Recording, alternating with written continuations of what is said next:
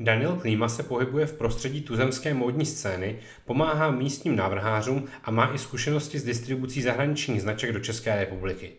V novém díle Trade Show jsme tak diskutovali o lokální módě, ale i o novinkách ve streetwearu, o kterých jsme si byli zvyklí pravidelně povídat v Queens podcastech.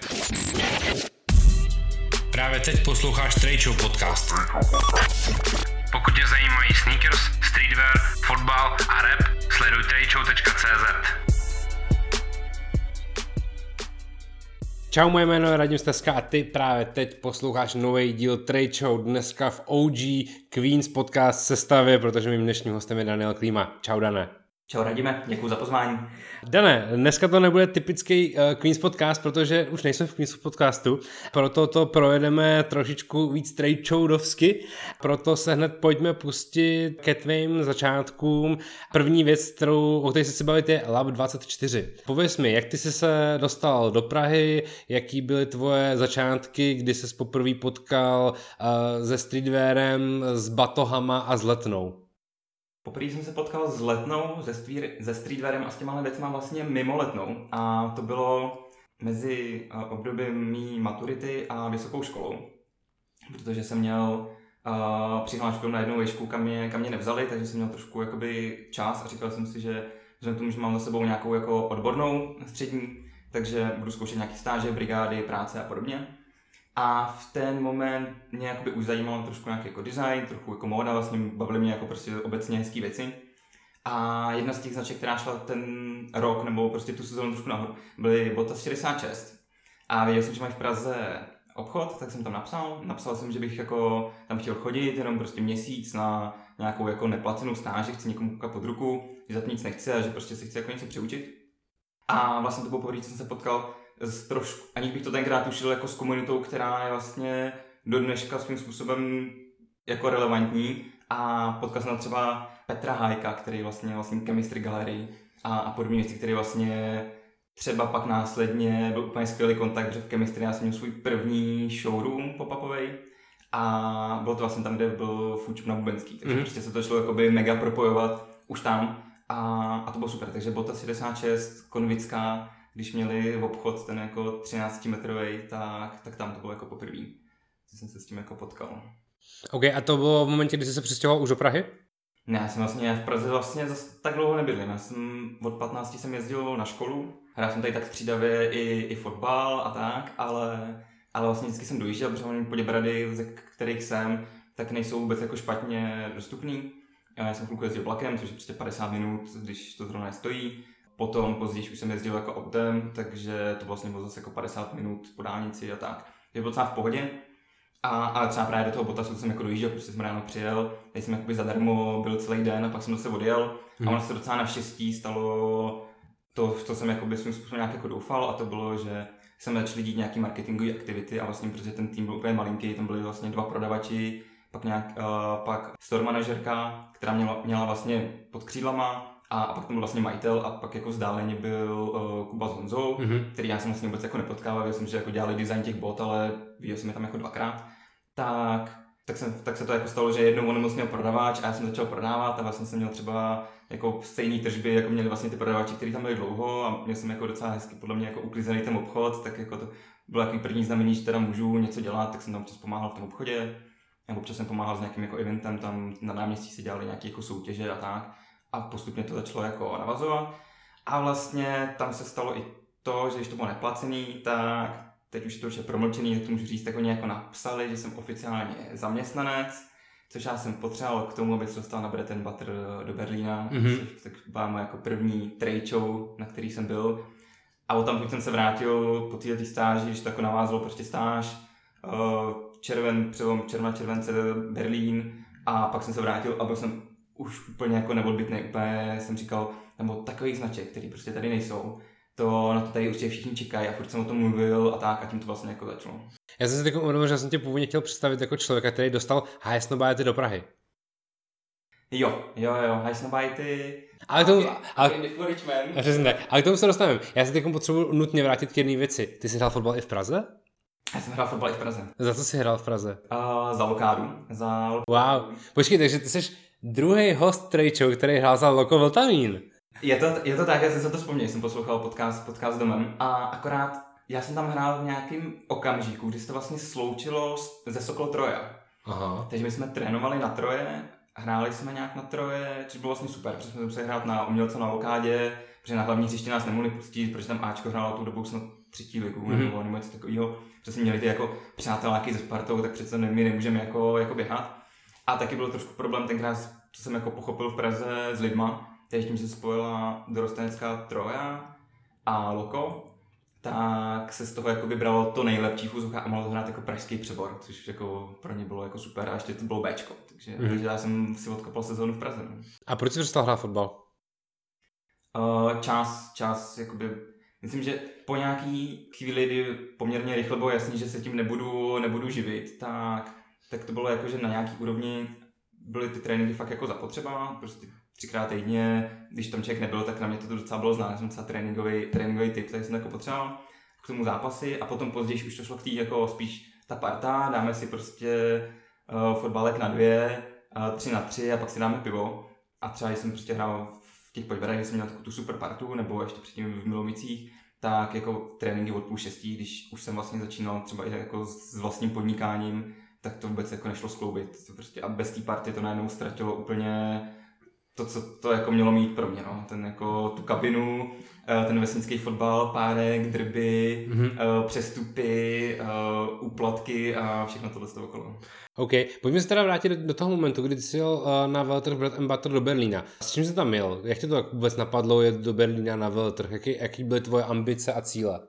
No mně právě přijde, že nějak, nevím úplně konkrétně jako proč, ale vyskočilo na mě, já jsem si něco jako hledal prostě něco jako na téma móda, velkou obchod, nevím, něco takový nový značky. Já jsem byl jako posedlý tím, že se v Praze nedá nic moc jako koupit. Přišlo, že vlastně jako Což byla podle mě tu dobu pravda, protože prostě to fakt uh, baznatý nic. Uh, Queens byl vlastně jako jediný nějaký jako obchod v Praze, podle mě, a nebyly nějaký jako skate shopy a tak. A tou dobou to byla taková ta, podle mě jako OG hipster era, takový ty jako bílý tričko a šed, uh, šedý nebo hnědý džíny a poprý šly jako podle mě tenisky nějakým způsobem mm-hmm. nahoru. A na mě vyskočilo video a to bylo právě s Brettem Butter. Kdo tam někdy byl nebo to někdy viděl, oni bohužel ty videa už jako z YouTube stály a oni měli úplně neuvěřitelný jako promo videa a všechny tyhle ty jako sere petičky okolo, prostě ty uh, věci. No a já jsem to pustil a to bylo dvouminutový video, který byl jak hudební festiák. Ale všude to bylo jenom jakoby hostesky a stánky za drama. Jsem se na to podíval, zjistil jsem, že vlastně vstup je, myslím, že tenkrát byl free, ale právě musí být jenom jako profík. A tak jsem jako začal schánět, kdo mi teda na to, jako, že pro někoho pracuju, protože tam mě vůbec jako napadlo, že to asi úplně nekontrolují a mě to, to, tu dobu pro mě i docela kontrolovali, mm-hmm. protože mě se právě stalo hned fakt, když jsem tam přijel. A no, takže mě to jako nadchlo že mě to video, mě tenkrát jakoby se to stalo tím, tím videem, říkal to, tak to je fakt jakoby za rohem a odjel jsem tam na čtyři dny, což byl úplně bizár, protože jsem jakoby nevěděl, že to dá stihnout za dost kratší dobu a že se tam budu mega nudit, ale vlastně uh, díky tomu, jsem byl ty čtyři dny, tak jsem jako fakt nasál tu atmosféru jako úplně až, až na kost. Jak je třeba svůj první stánek, do kterého jsi šel? já prostě ještě navíc jako introvert a jak jsem se tam jako bál, nevěděl jsem, jak to chodí, tak jsem jako přijel, jsem podle mě na sebe tenkrát ty nejlepší hadry, co jsem měl. A stejně jsi vypadal jako nuzák, že? Byl jsem jako nuzák, protože jsem přišel a tam byli 45-letý italové obchodáci.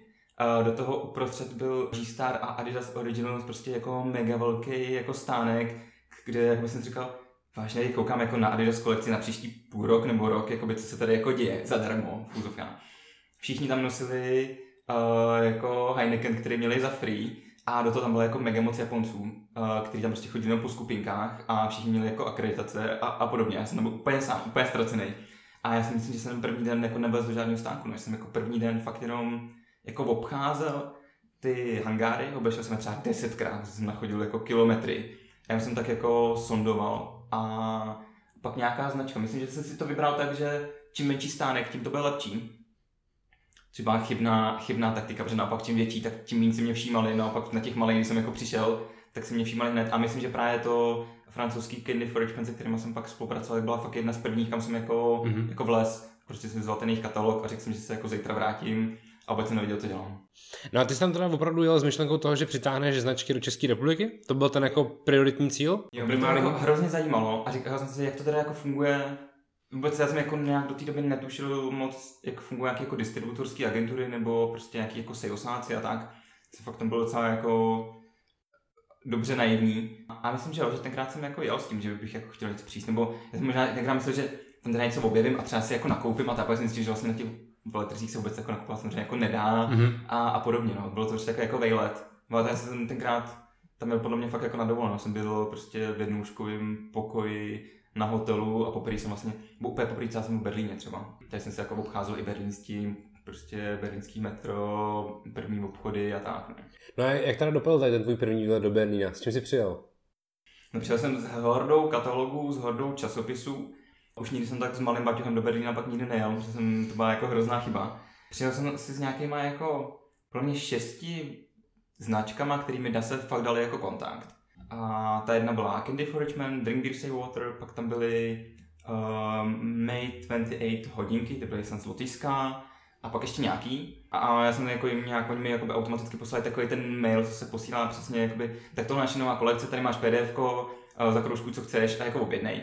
A tím pádem u toho byly i podmínky nějaký dodací a já jsem zjistil, že vlastně to objednat není zase tak hrozný, nebo že dost často u těch malých značek nebylo, to minimum bylo jako nastavený, ale že se bavíme třeba o 50 tisících korun prostě jako na, na jednu objednávku. No a začal jsem potom o tom prostě jako mluvit a měl jsem trošku našetřených peněz a tenkrát mě vlastně podpořil táta, že prostě jako vzal tenkrát pro mě jako 30 tisíc a řekl, OK, tak, tak jako ukaž, co umíš, jako na, já ti to pomůžu nakoupit to zboží a ty ho prodej.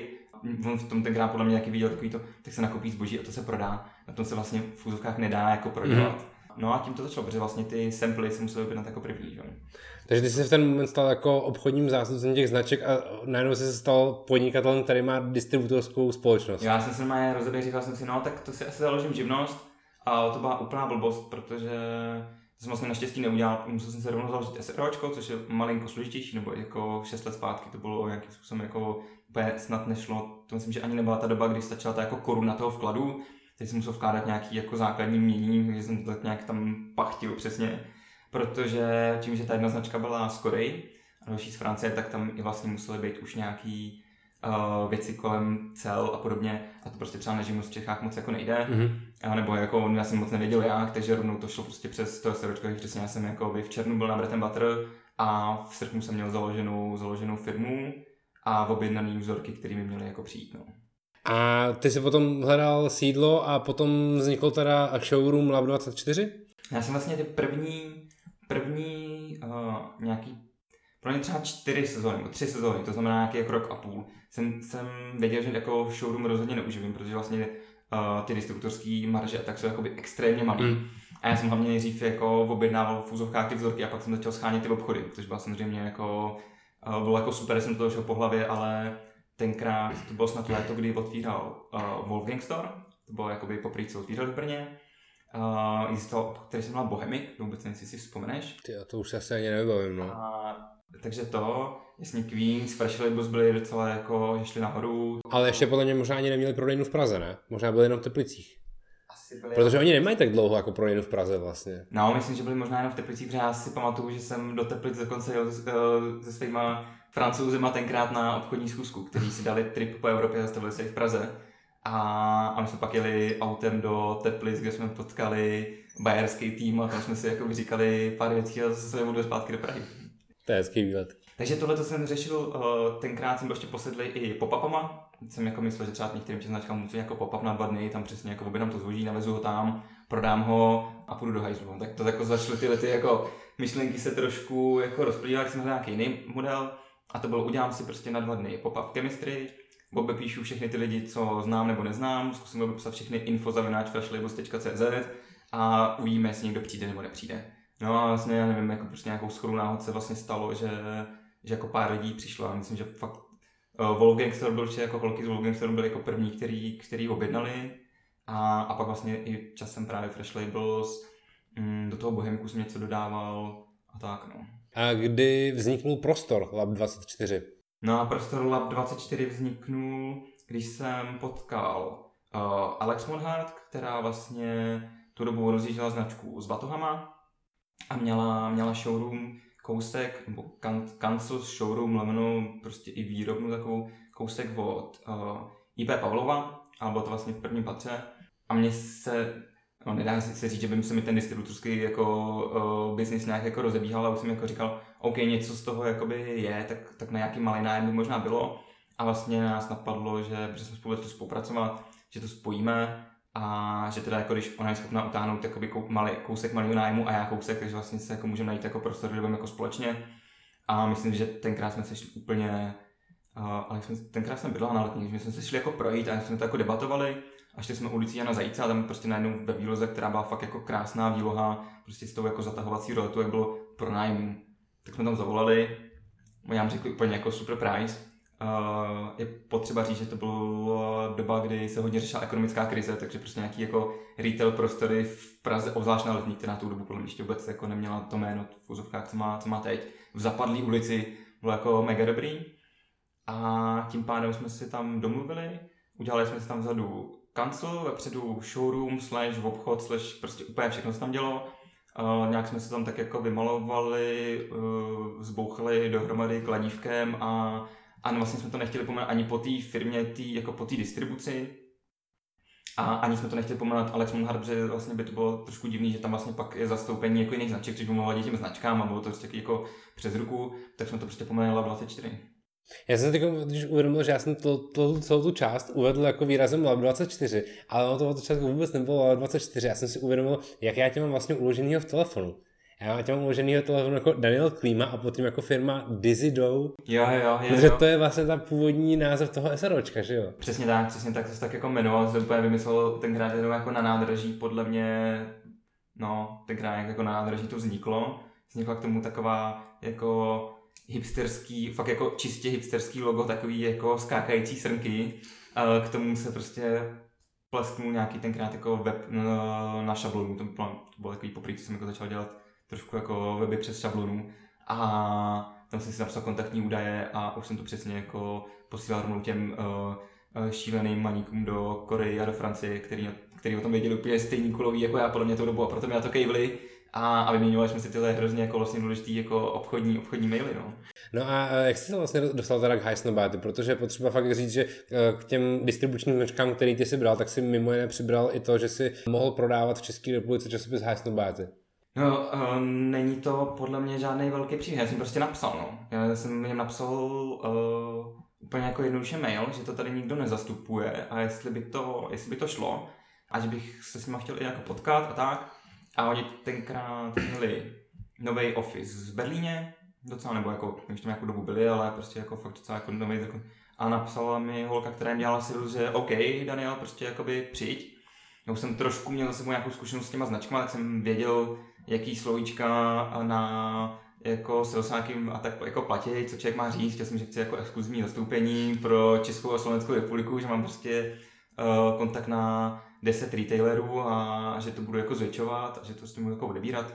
A že jsem vlastně na místě skoro jako domluvil, že OK, tak my ti dáme jako tady velkou obchodní cenu na Snowbite, ty objednej minimálně 150 výtisků, a, a můžeš si to prodávat jako kde chceš, můžeš to přeprodávat kde chceš, všechno. Jediná podmínka je, nesmíš oslovit nikoho na letišti, protože jsme zjistili, že náš evropský distributor je z Amsterdamu a má pod palcem všechny jako, distribuci magazínů na letištích a podobně a ten se to životě nesmí dozvědět.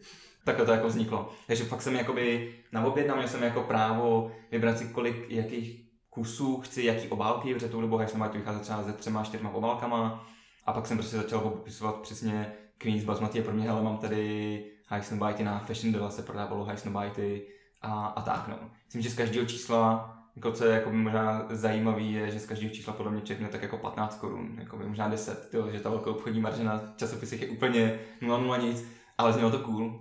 To je prostě skvělý, jako být uh, obchodní zástupce značky Highsnobite v České republice. Hlavně prostě jako potom, co jsi se fakt bral zdarma na tom Bretem Butter a říkal jsem, takový časák, to je fakt tak hrozně hezký.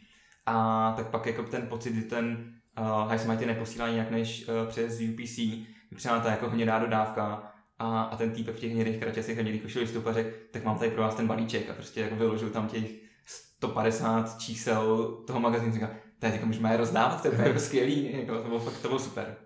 A sleduješ vůbec situaci v Heisenberty, protože oni jako dost stragovali v době koronaviru a minimálně Twitterem jako lítali docela jako nehezký zprávy ze zákulisí a o tom, jak se tam redaktorům platí nebo neplatí a podobně. Vnímal jsi to nějak? Sledoval jsem to. Sledoval jsem to i kvůli tomu, že uh, jsem v tom, jak jsem byl v tom kanclu, tak mě to jako samozřejmě mega nadchlo a říkal jsem si, jo, tak to, to vlastně bylo teda ještě jako před Queensem a podobně, jak jsem říkal, jo, tak jednou se prostě odstěhu do Berlína a Dream Job bude dělat jako Weissenbein. Kdo tam nebyl z posluchačů, tak může říct, to byla jako obří prosvětlená místnost, prostě střešní s obříma oknama, kde všichni měli svůj vlastní velký dřevěný stůl, eh, všichni měli na tom stole něco pohozený od uh, Supreme, Babe, Nike a podobně, prostě tam válili úplně random jako revisy na zemi a všichni měli svůj jako firmní iMac s 27 palcovým počítačem a prosklenou zasedačku a prostě celý to bylo vybavený jako designovým nábytkem a tak. A říkal jsem, jo, tak to je úplně jako dream job, ale pak vlastně se člověk s těma jako lidma bavil nebo, nebo jako zjistil, tak je to jako přesně poměrně asi jako na Berlín špatně placená práce pod extrémním tlakem, kdy člověk musí jako fakt doručovat jako výsledky a ty redaktoři často prej jako psali úplně jako nehorázný množství jako článků denně a pak už to ani nepsali, pak už museli přebírat tiskové zprávy a tak. Takže jako sleduju to, že jako vlastně člověk to má jako fakt nějaký skoro jako benchmark, tak by to mohlo fungovat, ale na druhou stranu jakoby, z druhé strany to je a ta varianta toho, že to není úplně nejlepší jako zaměstnavatel na světě. No. Co se všechno pak stalo v Lab 24 a jaká je budoucnost Lab 24? No Lab 24 se tak nějak uh, jako vyvíjel pro mě z nějakého showroomu, kdy ty Bajdovi vlastně s Martinem byl úplně první host toho showroomu, kdy si dělal předobjednávku, to tam ještě nebylo jako vůbec nic, jakože vůbec nic, nebyly holí zdi. Tak z tohohle se to vlastně překlenulo k tomu, že Alex tam bude mít nějaký svůj jako vlastní obchod, že tam bude jako showroom, že tam budou ty eventy, a že to vlastně bude tak trošku prodej, protože najednou prodávat high nebo ty velkou obchodně marže versus prodávat to lidem z ulice, se na tom jako dalo dělat vlastně dost víc. Mm-hmm. Takže to byl i takový jako studio slash jako obchod chvilku. Pak jsme se ale vlastně obchodně s Alex rozešli, mě to nějak způsobem nějak ta doména, tyhle ty věci kolem jako věcí zůstaly. Na tom samém místě má Alex teďka studio a mě vlastně zůstal jen ten v fuzovkách web, a tak jsem na to jako navázal tím, že chvilku to bylo úplně u a pak jsem nějak měl jako tendenci se jednou vyjádřit k Fashion Weeku, myslím, českýmu, tak jsem to neměl kam napsat, tak jsem to napsal na ten blog a vlastně jsem jako předělal ten web, jsem schoval ty, koho jsem jako zastupoval a tam jsem to udělal jako blog a říkal jsem, že si to nechám jako, jako blog a, a uvidíme, kam se to, kam se to bude jako posouvat, no. A teď je to taková jako malá záložka jako inkubátor, ale to tam tak jako zatím tak jako svítí. No, no to hezky jako navazuje možná na to další téma a to je to, že ty vlastně už posledních několik let uh, obecně hodně se uh, motáš okolo českých designérů nebo okolo lokální mody a spoustě těch designérům pomáháš minimálně s nějakýma věcma. Co všechno tuzemští designéři dělající módu dělají špatně? No, podle mě dělají špatně jenom to, že si občas nenechají pomocnou poradit. Respektive dělají špatně to, a to právě není jako špatně. Mně přijde, že dost často, uh, obzvlášť těm, co chodili na, na školu a studovali design, někdo zapomněl říct, že to je jako součást celého toho biznisu a že to, že vystudují design, jako z, z nich nikdo neudělá prostě jako dobrou účetní, dobrýho serosáka a dobrýho výváře webu. Protože občas právě se tak jako rejpnu do tohohle tímhle tím směrem, tak mi občas přijde jaká ta zpráva, nebo celá je to častá reakce, že No a nechceš toho nějak moc, aby to ty designéři prostě uměli, že jakoby nemají nastavený Instagram a. A to je právě, jako, právě opak, já vlastně jako vůbec nechci, aby to jakoby uměli, já chci, aby jako si přiznali, že to neumí, že prostě nemají spravovat jakoby Instagram, protože jsou prostě designéři a že mají jako navrhovat ty kolekce, sledovat ty trendy, uh, vymýšlet prostě nový materiály, jezdit do Paříže a do Berlína pro nový materiály, spojovat se prostě s značkami Bejtu jako tváří a prostě jako Instagram a marže prostě nechat na někom jiným, no. A přijde mi, že to, co jim jako nejde, je v si najít toho člověka, který a jak si s ním jako porozumět prostě a jako jak se s ním spojit. A co naopak podle tebe český designéři umějí a dělají dobře?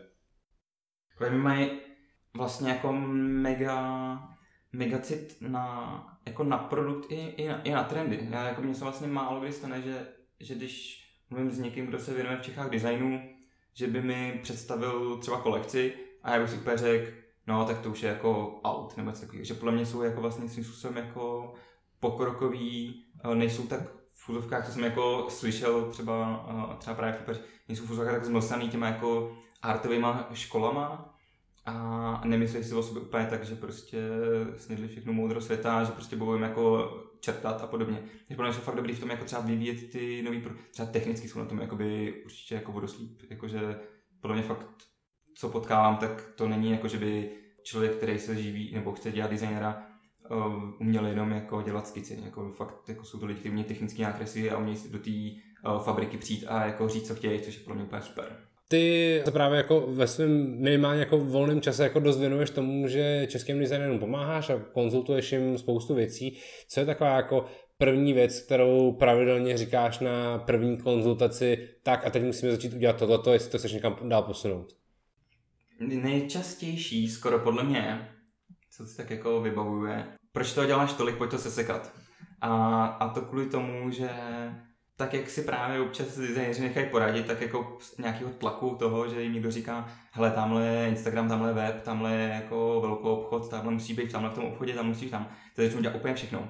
Se tam jeden člověk vůbec nedá zvládnout, takže dost často vlastně se dostáváme k tomu, že a mi říkají, hele, to je hrozně drahý, to vlastně vůbec jakoby, si to nemůže vydělat na sebe zpátky, a, a mě prostě řekli, že mám být, jakoby, mít reklamu ve Vogue a já jsem si tam jako psal a oni mi řekli, že to je prostě 50 tisíc za stránku a já vůbec nevím, co s tím. A pak se vlastně dostaneme k tomu, jako, a potřebuješ tam tu reklamu, a potřebuješ vůbec mít třeba jako všichni mají Instagram. Říkám, no tak jakoby, to není jako důvod, že všichni mají Instagram, to musíme mít Instagram. Takže dost často se dostáváme k tomu, uh, nedělej toho tolik, pojď si dát nějaké jako zaměření na dvě, tři fakt jako důležité věci, dotáhni produkt a, a pak jakoby pojďme stavit jako to ostatní okolo. Takže vlastně dost často jako škrtáme aktivity, který, do kterých oni se svým způsobem možná jako těšejí i jako děsej, a, a já si to říkám, no to je prostě čas, jako toto značka může dělat třeba za pět let, úplně v pohodě. A kte, se kterými značkami jsi takhle vůbec něco konzultoval? Komu, komu už si pomohl? To pomohlo, to, to by mě říct oni, jestli se jim pomohl, ale jasně u, u Alexa bylo nějaký jako dlouhodobý, teďka vlastně podobně dlouhodobě uh, podporu kluky z Nautu, kdy jsem taky vlastně jako by the way zjistil, že jsem jim jednou napsal, že mají moc hezký produkt a že se jako těším, až se ho jednou koupím a tak a pak mi nějak vlastně oni přišli na na workshop a nějak jsme se dali jako do řeči a oni vlastně nevědí, že jsem psal a tak, to bylo takový jako, jako milý, to už je podle mě skoro dva roky, co spolu spolupracujeme. Tak myhnul jsem se i okolo šaty, který dělají, který vlastně dělají denim i dámský kolekce. Uh, myhnul jsem se kolem uh, nahý přehlídky i z Odivy, uh, takže koho pohoršila, tak se omlouvám. Uh, myhnul jsem se kolem třeba Plove, super značka, dělá vlastně jako plavky a, a sandále a tak. No, dost často vlastně to skončí třeba jako jednou, dvouma konzultacemi a jdeme dál. Ale jednou jsem nějak počítal, ono jako díky tomu, že jsem měl uh, ten workshop, tak to jako narostlo to číslo, ale jako fakt to je třeba 60 jako značek, ke kterým jsem už jako nějakým způsobem jako nahlídnul nebo, nebo přičichnul. No. Jaký si myslíš, že by český designéři měli mít cíl je to o tom, že by měli všichni směřovat k tomu, že mají vlastní značku oblečení, kterou vyrábějí a prodávají v obchodech, nebo si ji mají prodávat sami, nebo se mají při tvorbě vlastní značky natolik zdokonalovat, že by tím jejich benchmarkem mělo být, že se dostanou do Pietro Filipy, nebo díky bohu, že se dostanou do North Project Dánsku. Čeho, čeho si myslíš, že by ty český designéři módní měli dosáhnout?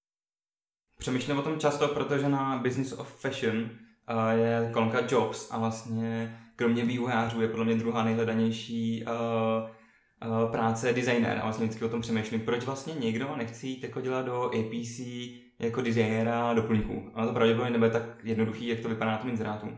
Ale, ale tím chci jako naznačit, že jako jo, no, já si myslím, že ten cíl by měl mít každý nějaký jako individuální, každý prostě naplňuje něco jiného. Ale třeba konkrétně ta jako chuť v téměř každýho, kdo, kdo vyjde u nás školu, nebo jakoby má pocit, že, že má v ruce nějaký produkt, se s ním hned rozeběhnout a hned rozjet vlastní značku. Je to super, ale myslím, že to svým způsobem i jako fakt nebezpečná cesta a že jsou i jiný a že vlastně by bylo super i o nich mluvit. Myslím, že třeba v médiích se o nich ani tak často nemluví, jako obecně tady jakoby nějaký jako odborně.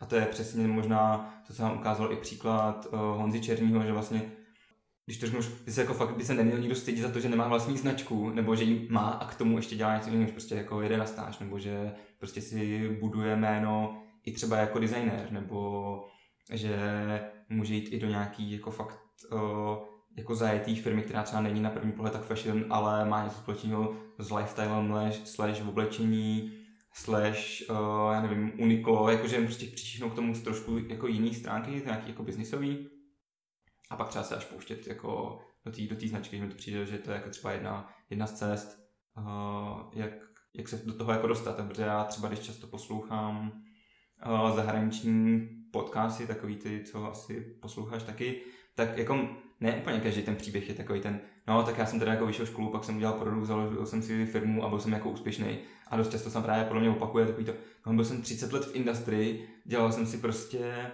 uh, mega rešerši, znal jsem už jako každého na světě, už jsem byl jako pracovník v Tokiu, v LA, v Londýně a v New Yorku a pak teda po 30 letech jsem se jako odvážil založit si značku a ona jako by by the way si někdo vzal na sebe a pak to udělalo hype a já jsem začínající designer a je mi 38. Že myslím třeba příběh, který tady jako vlastně v Čechách vůbec není. Tady by všichni chtěli prostě všechno hrozně rychle a hrozně zadarmo. Jo, vlastně, že to má takový ten vibe skoro těch jako technologických startupů, že teda, když mi není 19 a nemám jako značku, která už se prodává na end clothing, tak, tak je to jako fail, což prostě úplně bizár, že jo, tak to prostě funguje. A vidíš teď uh, mezi českými designerami nějaký talenty, který by to jako mohli někam dotáhnout a tím někam dotáhnout, myslím i třeba, že se stanou kreativním ředitelem Petro Filipy. Nejsem schopný možná jako říct, uh, označit jedno jméno a říct, jo, tak ten to prostě dotáhne daleko nebo tak.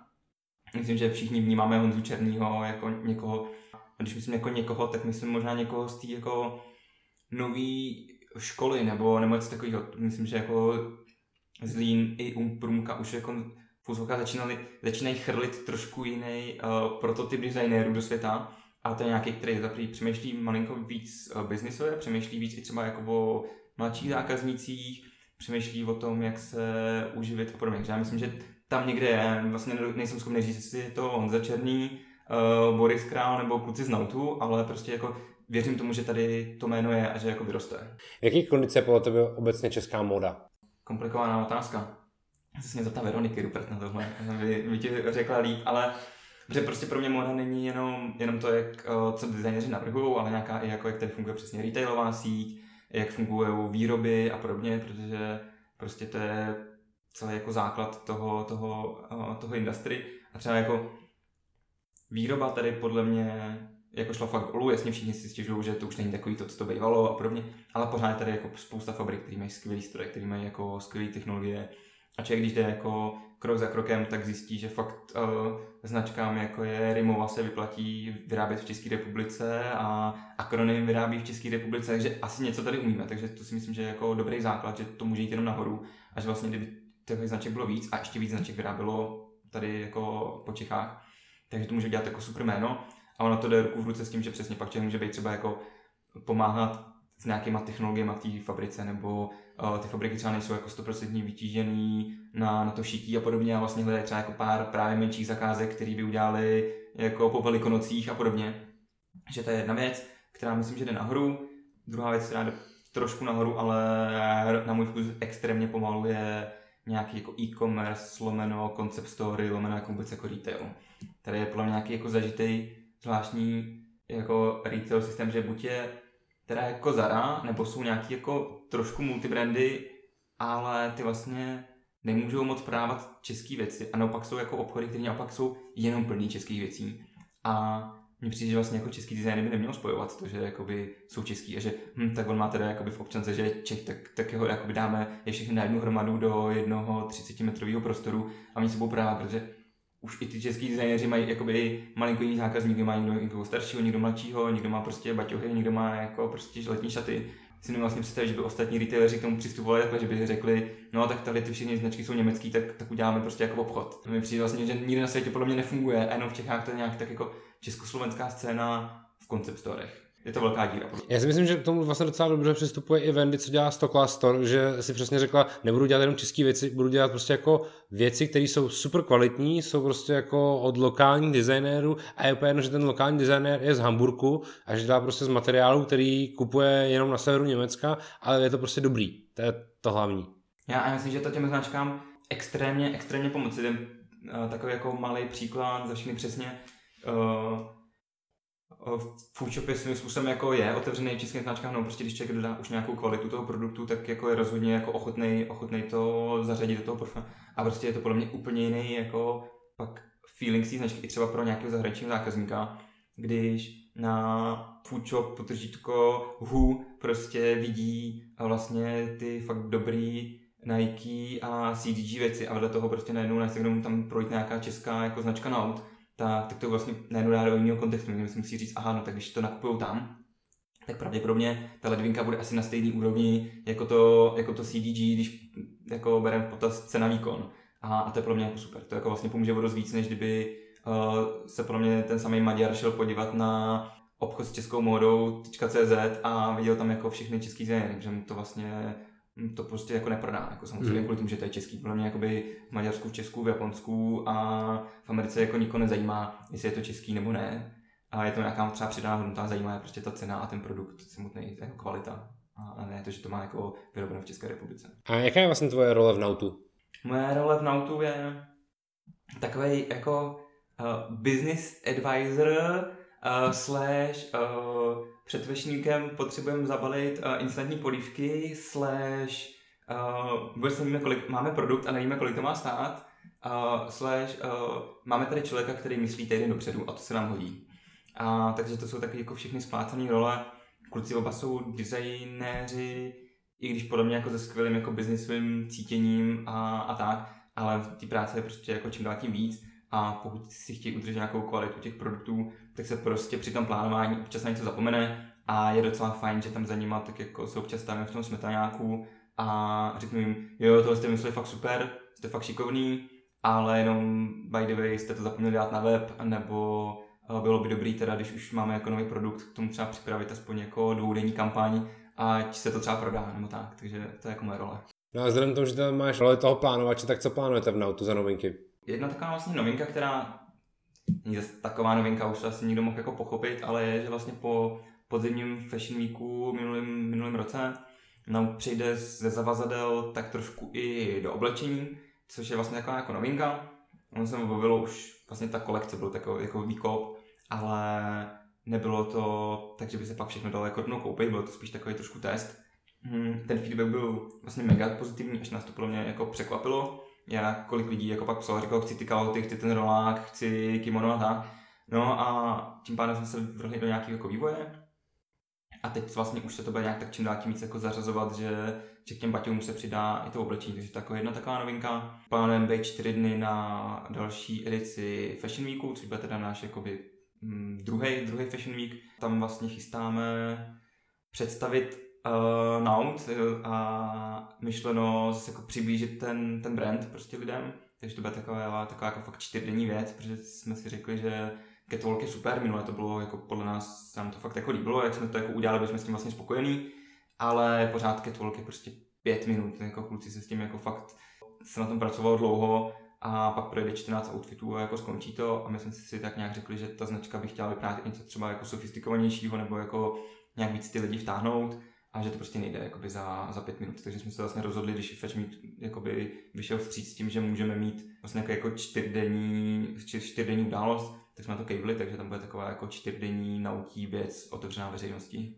Vzhledem k tomu, co se dělo poslední půl rok eh, ve světě eh, v rámci koronaviru, jaká je podle tebe budoucnost Fashion Weeku?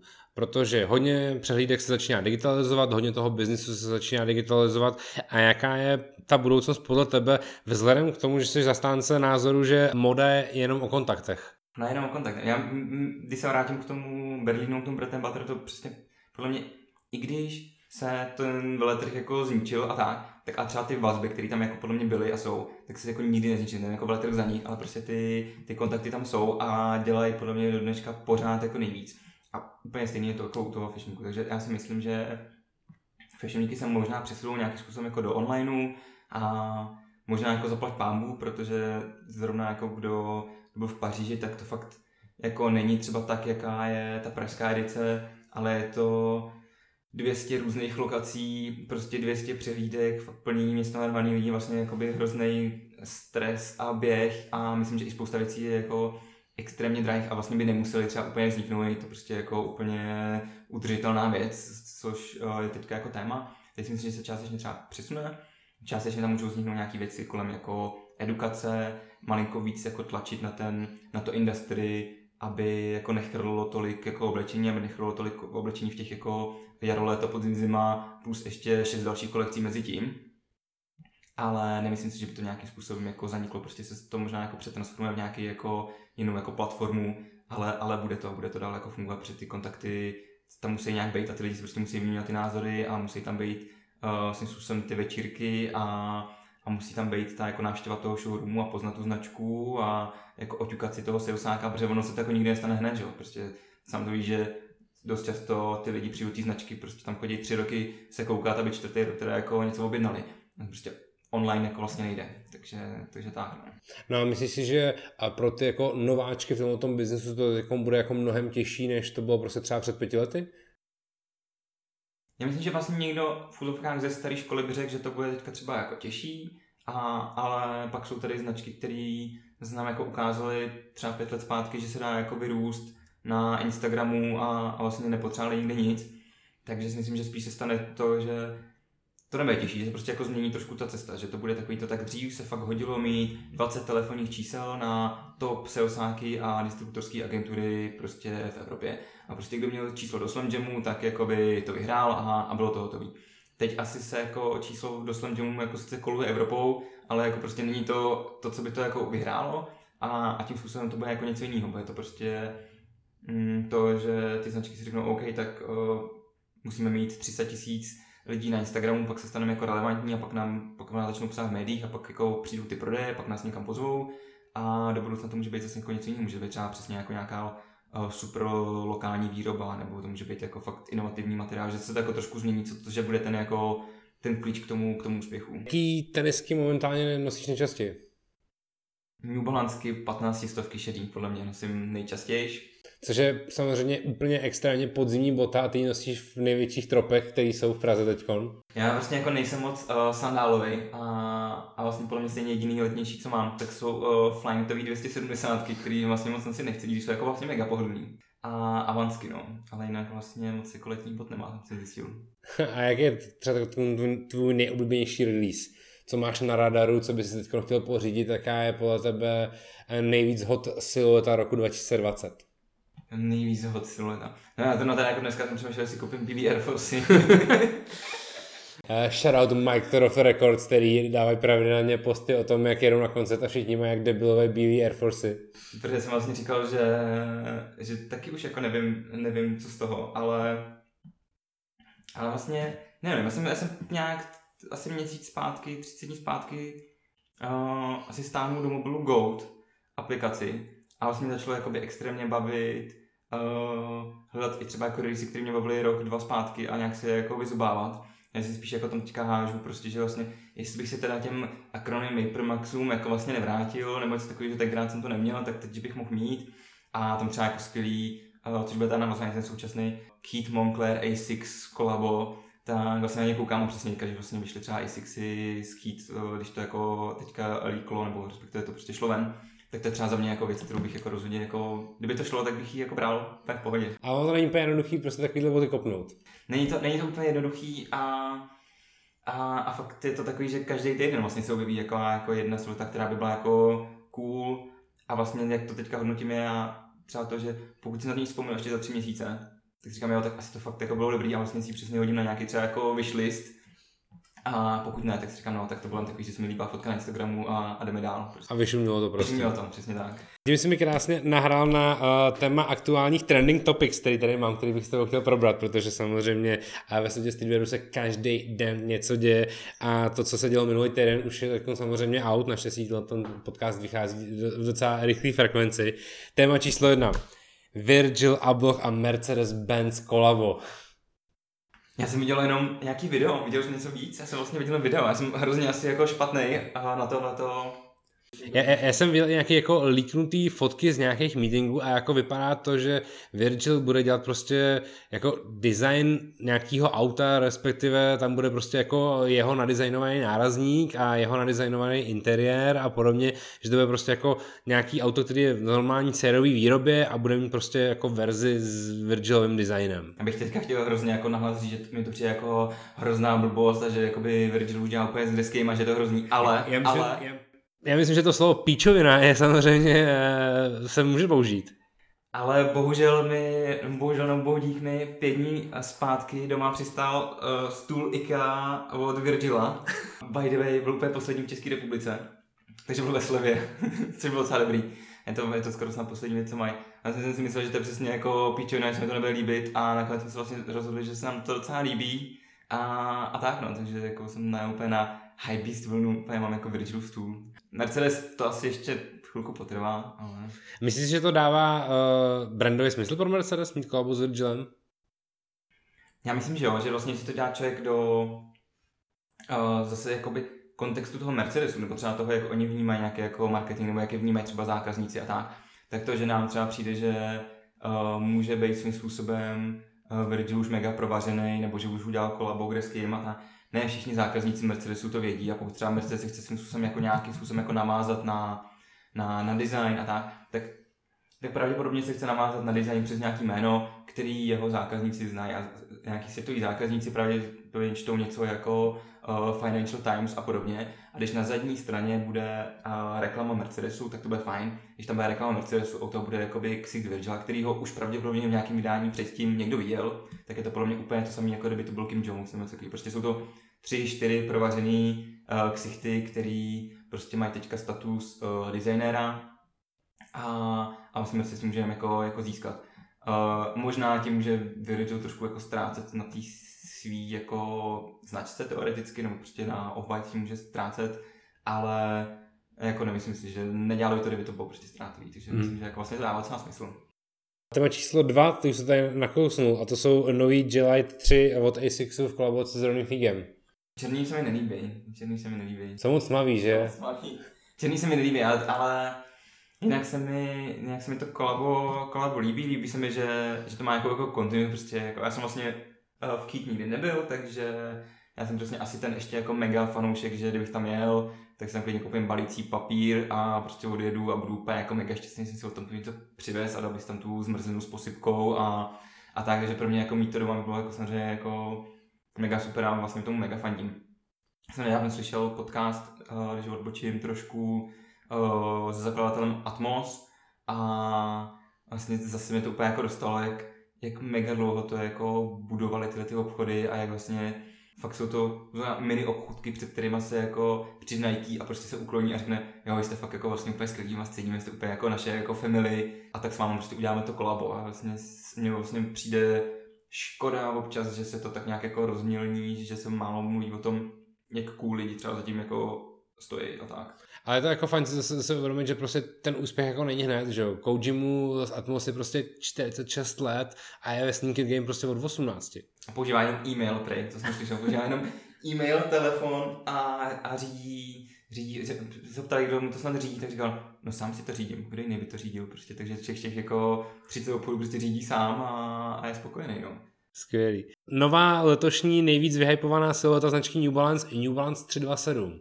No, k tý se asi jako dostanu časem. Já jsem, zase jsem jakoby po ní neskočil, ne kdybych si měl od New Balance něco vybrat, tak bych šel jako do uh, kolaba uh, s Leondore samozřejmě, ale vlastně možná to byly ty 990 nebo co takové. Mm, 990. 990, no. Tak, tak ty jsem vlastně líbí, jsem i ve Woodwoodu jsem držel v ruce, tak to mi přišlo jako úplně jako skvělý. A tyhle ty teďka jako New Balance nový mě zase tak neberou, ale co mě bere je to, jak do toho New Balance jako šlápnu. Si myslím, že ještě třeba fakt tři roky zpátky to bylo jako, pro mě fakt jako outsider v tom hmm. světě. Byl tak jako mrtvý, mm, dobře se jim prodávala silota 547, ale 574, ale ta byla prostě taková jako footlockerovská lomeno úplně obyčejná bota pro úplně obyčejného zákazníka, ale bylo tam strašně málo těch jako cool momentů, protože ty, ty takzvané tisícovkové řady uh, hodně všude končily ve slevách a bylo jako super, že dělali Made in UK a Made in USA uh, věci, ale bylo to fakt jenom pro jako hrozně ty jako OG sneakerheads.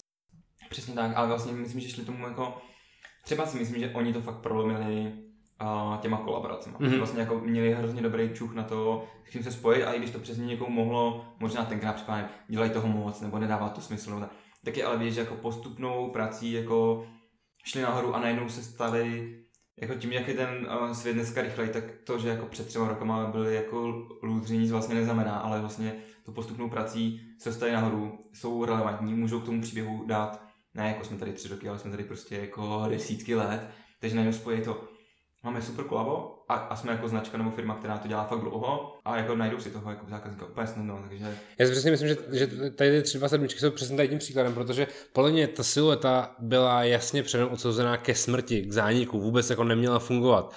ale udělali kolabo s Casablanca Brand, což bylo jako super věc a ty boty se přeprodávají prostě za 1000-1200 euro. A najednou jsem viděl, že jako generally si toho, tyhle ty siluety se jako prodávají, že se jako vyprodávají, že prostě jako na Endu je dropnou v sobotu v 10 dopoledne a prostě ve 4 odpoledne už tam je jenom 47,5 a v neděli ráno tam prostě nejsou. Myslíš, že to stalo bajarskou botou? Bajarskou teniskou? Já nevím, protože já už jsem mezi Bayerama se letošní leto nepohyboval, protože prostě Bayery, Bayery se potkávali jenom přes Zoom cally. No, to je přesně plný důvod, proč jakoby Zoom cally nemají jakoby dlouhý, dlouhý trvání, prostě jako musíš trošku jako hodit ten svek na tom Fashion Weeku. Takže třeba na New Balance fakt cením spíš, než třeba jako konkrétně ten model to, jakou práci jim to muselo dát se jako vyšplhat jako nahoru. Mm-hmm. A vlastně co jim vlastně přeju třeba je, aby neskončili v útovkách jako kapa nebo fila, nebo takový, že vlastně jako by měli nějakou, jako, nějaký směr, jak se dostat jako nahoru, ne do, to, do, tý, jako, do toho footlockeru, ale i jako nechat si ten jako cool status a úplně se prostě jako kapa se to prostě jako nepodařilo. Mm. Tak jenom doufám, že New Balance se to třeba jako podaří, ty kluci jsou tam trošku jako rozumnější. Myslím, že jo. Nike Space Hippie versus Nike ISPA. Který z těch dvou futuristických konceptů je ti bližší? Nebo jestli jsou ti oba dva? Uh, no, mě vlastně začíná jako poslední fakt ISPA jako mega bavit. A co jsem si všimnul je, že se tak jako čím dál tím víc na Nike.com pohybuje vlastně v sekci Nike Lab. A přijde to, že si tím Nike zase tak malinko možná vrací k něčemu, co vypadalo, že už jako nebude fungovat. Všiml si toho fakt jako nedám. A i, i to, jakým jako způsobem to prezentují a tak, že nic Nike ISPA nemám, ale vlastně mě to mega baví. Jakože hippie super, jakoby Udržitelnost musí být. Udržitelnost musí být a jakoby hezký příběh a tím jako super technologický pokrok a tak, takový to, teď si z toho nikdo na zadek nesedne, až za tři roky bude Nike vyrábět všechny boty tímhle tím způsobem, tak si řekneme, jo, super, zatleskáme jim, jako asi si jim to fakt povedlo všechno. Ale i mě jako fakt baví. Mám takový jako mám takový ten jako představu, asi jako když jsem měl, než jsem měl do toho High poprvé, že prostě v Nike sedí jako patron uh, jako kreativců a technologů a těle a nedělají jako celý rok nebo prostě celý sezóny si jako vymýšlejí úplně jako šílený a nový věci a jenom brainstormu, brainstormu, brainstormu a pak z toho vypadávají tyhle, ty, tyhle ty kolekce. Mě fakt jako baví. A nový drezy Slávě Praha. Tak ty jsem vůbec neviděl. Ne- neviděl jsi ty drezy eh, nový od Pumy s tou mozaikou? Ty, ty sleduješ drezy jako Slávě, ne? No. Já sleduju všechny nový drezy, mě, to, mě, mě ta tematika strašně baví a já jsem ten člověk, který když ví, že Sparta bude e, mít nový drezy, tak já tam měsíc předtím už hledám, jestli někde neuniknul nějaký lík. Mě by zajímaly jako drezy uh, karviný uh, opavy Sparty, ale Slávě mě fakt nezajímají.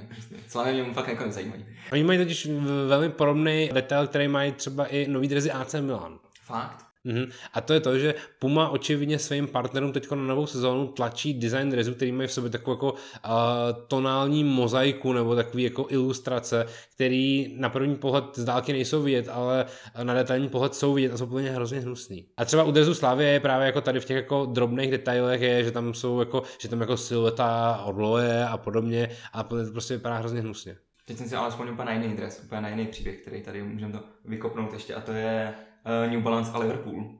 A úplně jsem viděl, jak prostě všichni jakoby hrozně sdílejí, jak, jak, to bylo jako skvělý a jak se bylo ještě připravovat drezy a tak. Že jsme se před bavili o New Balance, to je třeba jako věc, že vlastně člověk si třeba neuvědomí úplně jako v Čechách, že proč to může být jako cool, ale jestli jako pak podívá na to, kolik jako fanoušků nosí vlastně třeba to logo, logo sebou, tak je pak jako jasný, že ty jako jeden pár tenisek si jako koupí, no. Třeba jako to jsem jako sledoval tu story kolem. A poslední úplně extrémně tři rychlé otázky. Kde mají v Praze nejlepší kafe? V Trefiku na Petrský. Hladinku? V lokále. A pizzu margaritu? Uh, uh, pizzu margaritu. Ty to je hrozně složitá otázka, ale uh, da Antonia. Uh, jako poslední dobou začíná fakt jako válcovat všechno ostatní. Na letní nebo, v Karli, nebo na Karláku? Já jsem teďka dvakrát na letní uh, a, a super. Tak jo, to bylo všechno, tohle byl Dan Klíma, já se jmenuji Radim Seská, tohle byla Trade slyšíme se příště. Čau. Čau. Pokud se vám tento díl podcastu Show líbil, přímo na webu tradeshow.cz můžete tento projekt podpořit i finančně. Díky moc za support a už teď se můžete těšit na další díl, ve kterém bude hostem Tomáš Velický alias Tomš.